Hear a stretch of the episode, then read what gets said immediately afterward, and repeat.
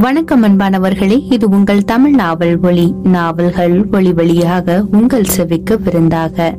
உயர் திரு சு. சமுத்திரம் அவர்கள் எழுதிய சமூக புயலில் ஒரு காதல் கோடு.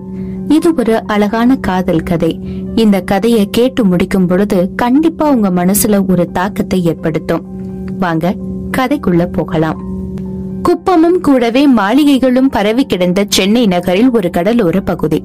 கடல் மண்ணின் மினுக்கத்தை போல பெண்களும் அந்த கடல் மண்ணின் நெருக்கத்தை போல ஆண்களுமாக புதிதாக பிரதிஷ்டை செய்திருந்த காவல் கன்னிகம்மன் கோயிலுக்கு முன்னாலும் பின்னாலும் பக்கவாட்டிலுமாய் பரவியிருந்தனர் கண்கொள்ளா கடலின் அலையோசை கண் நிறைந்த பொய்க்கால் குதிரை ஆட்டத்தாலும் விசைப்படகு முதலாளிகள் அமர்த்திய கல்யாணி ராகம் மேளத்தாலும் கட்டுமரக்காரர்கள் அமர்த்திய இழுவோசை மேளத்தாலும் கோவில் குலுங்கிக் கொண்டிருந்தது.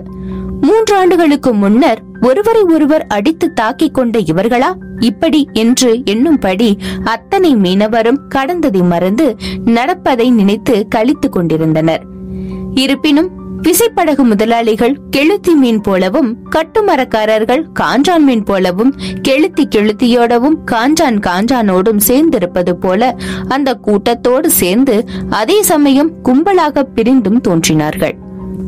கோவில் சன்னதிக்கு முன்னால் போடப்பட்டிருந்த விஐபி நாற்காலிகளில் விசைப்படகுக்காரர்களின் பெரிய தனக்காரர் முனுசாமி மீசையை முறுக்கிக் கொண்டும் அவருக்கு அருகே அமர்ந்திருந்த அந்த குப்பத்தின் பெரிய தனக்கார இளைஞன் கண்ணன் தன் நொண்டிக்காலை சுருதி சேர்ப்பது போல் தட்டிக்கொண்டும் தடவி விட்டுக் கொண்டும் இருந்தபோது விசைப்படகு போல் வேக வேகமாக கண்கள் சுழல கட்டுமரம் போல் கால்கள் மரத்து போய் நடக்க நாலடி நீளமுள்ள மாவளரசி என்னும் மீனை அமுக்க முடியாமல் அமுக்கி வைத்திருக்கும் நைலான் வலை போல் கொண்டையை அமுக்க முடியாமல் அமுக்கி வலை ஜொலிக்கும்படி மல்லிகைப்பூ பந்தலிட விரால் மீன் வாலிப்போடு கெண்டை மீன் கண்களோடு ஒரு வாலிபனுடன் ஜதையாக வந்தாள் முனுசாமியின் மகள் மச்சகாந்தி நாற்காலியில் உட்கார்ந்திருந்த முனுசாமி எழுந்து உட்காருங்க மாப்பிள்ளை என்று சொல்லிக்கொண்டே சரியாக இடத்தை காலி செய்யும் முன்னாலேயே மாப்பிள்ளைக்காரன் உட்கார்ந்தான்.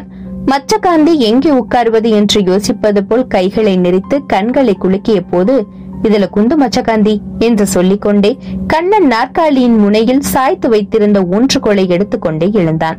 பின்னர் பழைய கதையை நினைத்து அவள் பெயரை உரிமையோடு அளித்ததை அப்பன் காரணம் இப்போது அவளை உரிமை ஆள்பவனும் தப்பாக எடுத்துக்கொள்ளக் கூடாது என்ற எண்ணத்தில் ஒருவித தவிப்பு மனோபாவத்தில் வேகமாக நகரப் போனான். ஒற்றை காலாலும் ஊன்றுகோலாலும் நகர முடியாமல் அவன் தவித்த போது எங்கிருந்தோ வந்த ஒரு இளம்பெண் ஓடி வந்து அவனை அணைத்து பிடித்துக்கொண்டு நீயே எழுந்த என்று கடுமையாக சொல்லி அந்த கடுமை படர்ந்த கண்களால் மச்சகாந்தியை உஷ்ணத்தோடு பார்த்தாள். மச்சகாந்திக்கு சுருக்கென்றது. கண்ணில் சுரந்த ஈரத்தை துடைத்துக் கொண்டாள். அவன் அமர்ந்திருந்த நாற்காலியில் தான் அமர்ந்திருக்கிறோம் என்ற ஏதோ ஒரு இன்பத் துன்ப எல்லை பரப்பை ஊடுருவிய உணர்வு பொந்த தான் உட்கார்ந்திருக்கும் நாற்காலியையும் எதிரே ஒரு திட்டு சுவரில் உட்கார்ந்திருந்த கண்ணனையும் மற்ற காந்தி மாறி மாறி பார்த்தாள். இதை போன்ற ஒரு நாற்காலிதான் அவள் காதல் வயப்படவும் காரணமாக இருந்தது. மூன்று ஆண்டுகளுக்கு முன்னர். ஒரு லட்சம் ரூபாய்க்கும் அதிகமான விசைப்படகை சொந்தமாகவும் சினிமா நடிகைகளும் ஓர் ஆலை முதலாளியும் வாங்கி போட்டிருந்த மூன்று விசைப்படகு படகுகளையும் வாடகைக்கு வைத்துக்கொண்டு அவள் தந்தை முனுசாமி கடலாட்சி செய்த சமயத்தில் விசைப்படகு ஓட்டத் தெரிந்த கட்டுமஸ்தான கண்ணன் அவரிடம் வேலைக்கு சேர்ந்தான். இரண்டு மாத காலமாகி இருக்கும். முதலாளி வீட்டின் வெளி தாழ்வாரத்தில் போடப்பட்டிருந்த நாற்காலிகளில் சகாக்களுடன் கண்ணன் அமர்ந்திருந்த போது செல்லமாகவும் சினுங்கும்படியாகவும் வளர்க்கப்பட்ட மச்சகாந்தி அந்த பக்கமாக வந்தாள். உடனே கண்ணன் தவிர எல்லோரும் எழுந்து நின்றார்கள். கண்ணன் மட்டும் அசையாமலும் அவளை பாராமலும் உட்கார்ந்திருந்த போது அவன் சகாக்களில் ஒருவன் டேய் சோமாரி காலு உடஞ்சா போட்டு எழுந்துருடா என்று புதியவனான அவனை மிரட்டுவது போல் கேட்டான். ஏன்டா இப்படி குற்றத்துக்கு முன்னாடியே தலைய குனிறீங்க உங்கள மாதிரி உருப்படி இல்லாத பசங்களால தான் நம்ம சமூகமே இப்படி உருப்படி இல்லாம துண்டு துக்கடாவா போயிட்டு. நாமும் மனுஷங்க தாண்டா என்றான் கண்ணன். மச்சகாந்தி கோபமாக முகத்தை திருப்பிக் கொண்டாள். கோவிச்சுக்காத பாப்பா இவன் இப்படித்தான். இம்மான் தொலைவு பேசுறான்ல இவன் தான் நீ பஜாருக்கு போவச்ச எவனோ ஒரு சோமாரி கிண்டல் பண்ணப்போ அவ வாயிலே குத்துனான் என்று சமாதானம் சொன்னான் ஒருவன். மச்சகாந்தி கண்ணனை நேருக்கு நேராக பார்த்தாள். ஆணவம் இல்லாத சுயமரியாதை தோரணை கபடமில்லாத கண்கள் கட்டுமஸ்தான உடல் மச்சகாந்தி திருப்தியோடு சிரித்துக் கொண்டு உள்ளே போய்விட்டாள். அப்புறம் இன்னொரு நாள். லான்ச்சுக்கு டீசல் பிடிப்பதற்காக முதலாளியிடம் பணம் வாங்க வந்த கண்ணன் அவர் இருக்கிறார் என்ற அனுமானத்தில் தாழ்வாரத்தை தாண்டி உள்ளறைக்குள் வந்துவிட்டான் தனியாக இருந்த அவள் சிரிப்பை முந்தண்டையால் அணை கட்டிக்கொண்டு வெளியே ஓடி போய் ஒரு நாற்காலியை எடுத்து கொண்டு வந்து அவன் பக்கத்தில் போட்டுவிட்டு சமையலறைக்குள் ஓடினாள். கிண்டல பாரு என்று தனக்குள்ளேயே சொல்லிக்கொண்டு கண்ணன் கோபமாக நின்றான். மச்சகாந்தி சூடான காப்பி டம்ளரை கையிலும் சுவையான ரசனை சிரிப்பு வாயிலுமாக சுமந்து கொண்டு வந்தாள். நாற்காலியில் உட்கார்ந்தால் தான் காப்பி என்றார் இருவரும் தங்களை அறியாமலே சிரித்தார்கள். தங்களை மறந்து ஏதேதோ அலாவலாவினார்கள். பழைய நினைவுகளை அசை போட்டுக் கொண்டு நீர்முட்டும் கண்களுடன் நிலை குலைந்து நிமிர்ந்து பார்த்தாள் மச்சகாந்தி அவளையே பார்த்து கொண்டிருப்பது போல் தோன்றிய கண்ணன் அவள் பார்வையின் வெப்ப தாகத்தில் உருகி போனவன் போல் எங்கேயோ பார்த்தான். கூத்து நடத்த போகும் கோவிந்தன் சபையோருக்கு சகலவித வணக்கங்களையும் தெரிவித்துவிட்டு சப்ஜெக்டுக்கு வந்தான். சபையோர்களே இந்த காவல் கண்ணியம்மன் நூறு ஆண்டுகளுக்கு முன்னர் மதுரையம்பதிக்கு அருகே ஜனித்தவள். இவள் நம் ஜாதியான மீனவ ஜாதியை சேர்ந்தவள் அல்ல அல்ல அல்ல. ஆயினும் வலை போட்டு மீன் பிடிக்கும் பாவாடை ராயனை தன் அழகிய கண்வளையில் பிடித்தவள். உள்ளூர் உறவினரை துறந்து கடலோரத்திலே காதலுக்காக தங்கியவள். கடலில் வளம்புரி சங்கெடுத்தான் பாவாடை ராயன் நம் முன்னோர் வழக்கப்படி வளம்புரி சங்கு கிடைத்தால் கடல் மாது மூன்று நாள் தீட்டுப்பட்டவளாவாள். அப்போது மீனவர்கள் கடலுக்கு போகலாகாது. ஆனால் ஓடுற பாம்பை பிடிக்கிற வாலிபனான பாவாடை ராயன் காதலியால் அறிவுரையை மீறி கடலுக்கு போய் சுறாமீன்களால் சுக்குநூறாக்கப்பட்டான்.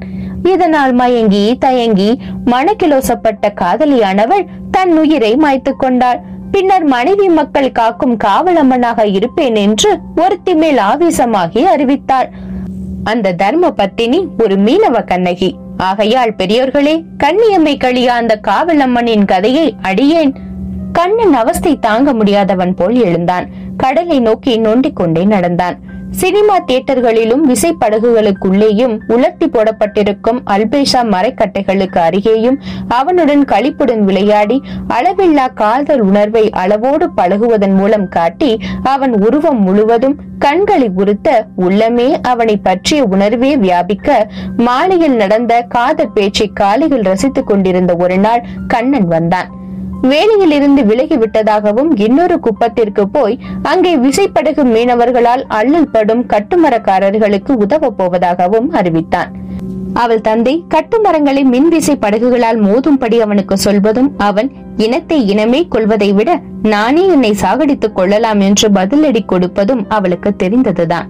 இருந்தாலும் உன் ஐனா ஐந்து கிலோமீட்டருக்கு அப்பால கடல்ல மீன் பிடிக்கலான்னு லான்ச்சுக்கு இருக்கிற வழக்கத்தை மீறி அப்பாவி கட்டுமரக்காரங்களோட வலைகளை அறுக்க சொல்றாரு. நம்மளால ஒரு நொடி கூட இங்க இருக்க முடியாது என்று சொல்லிவிட்டு அவள் எவ்வளவோ மன்றாடியும் பொருட்படுத்தாமல் கண்ணன் போய்விட்டான். பின்னர் முனுசாமி உன்னோட கைய தொட்டு பழகிட்டு அந்த காளி பைய ஏற்கனவே கீப்பு பண்ணவளோட குடுத்தன போயிட்டான். நம்ம காவல் கண்ணியம்ம எதை வேணும்னாலும் சகிச்சுக்குவா. ஆனா காதல் துரோகத்தை மட்டும் சகிச்சுக்க மாட்டான் வேணும்னா பாரேன் இன்னும் மூணே நாள்ல அவன ஆத்தா என்ன பாடுபடுத்த போறான்னு பாரு என்று பக்குவமாக பேசினார். அவர் சொன்னது போல் கண்ணன் கட்டுமரத்தில் மீன் பிடிக்க போன போது சுறா மீன்களால் தாக்கப்பட்டு ஒரு காலை இழந்து விட்டதாக அவளுக்கு செய்தி போனது. கண்ணனின் காதல் துரோகத்திற்கு கன்னிக்காவலம்மன் தண்டனை கொடுத்து விட்டதாக அப்பனால் நம்ப வைக்கப்பட்ட மச்சகாந்திக்கு திருமணம் முடிந்தது. மச்சகாந்தி இருப்பு கொள்ளாமல் தவித்தாள்.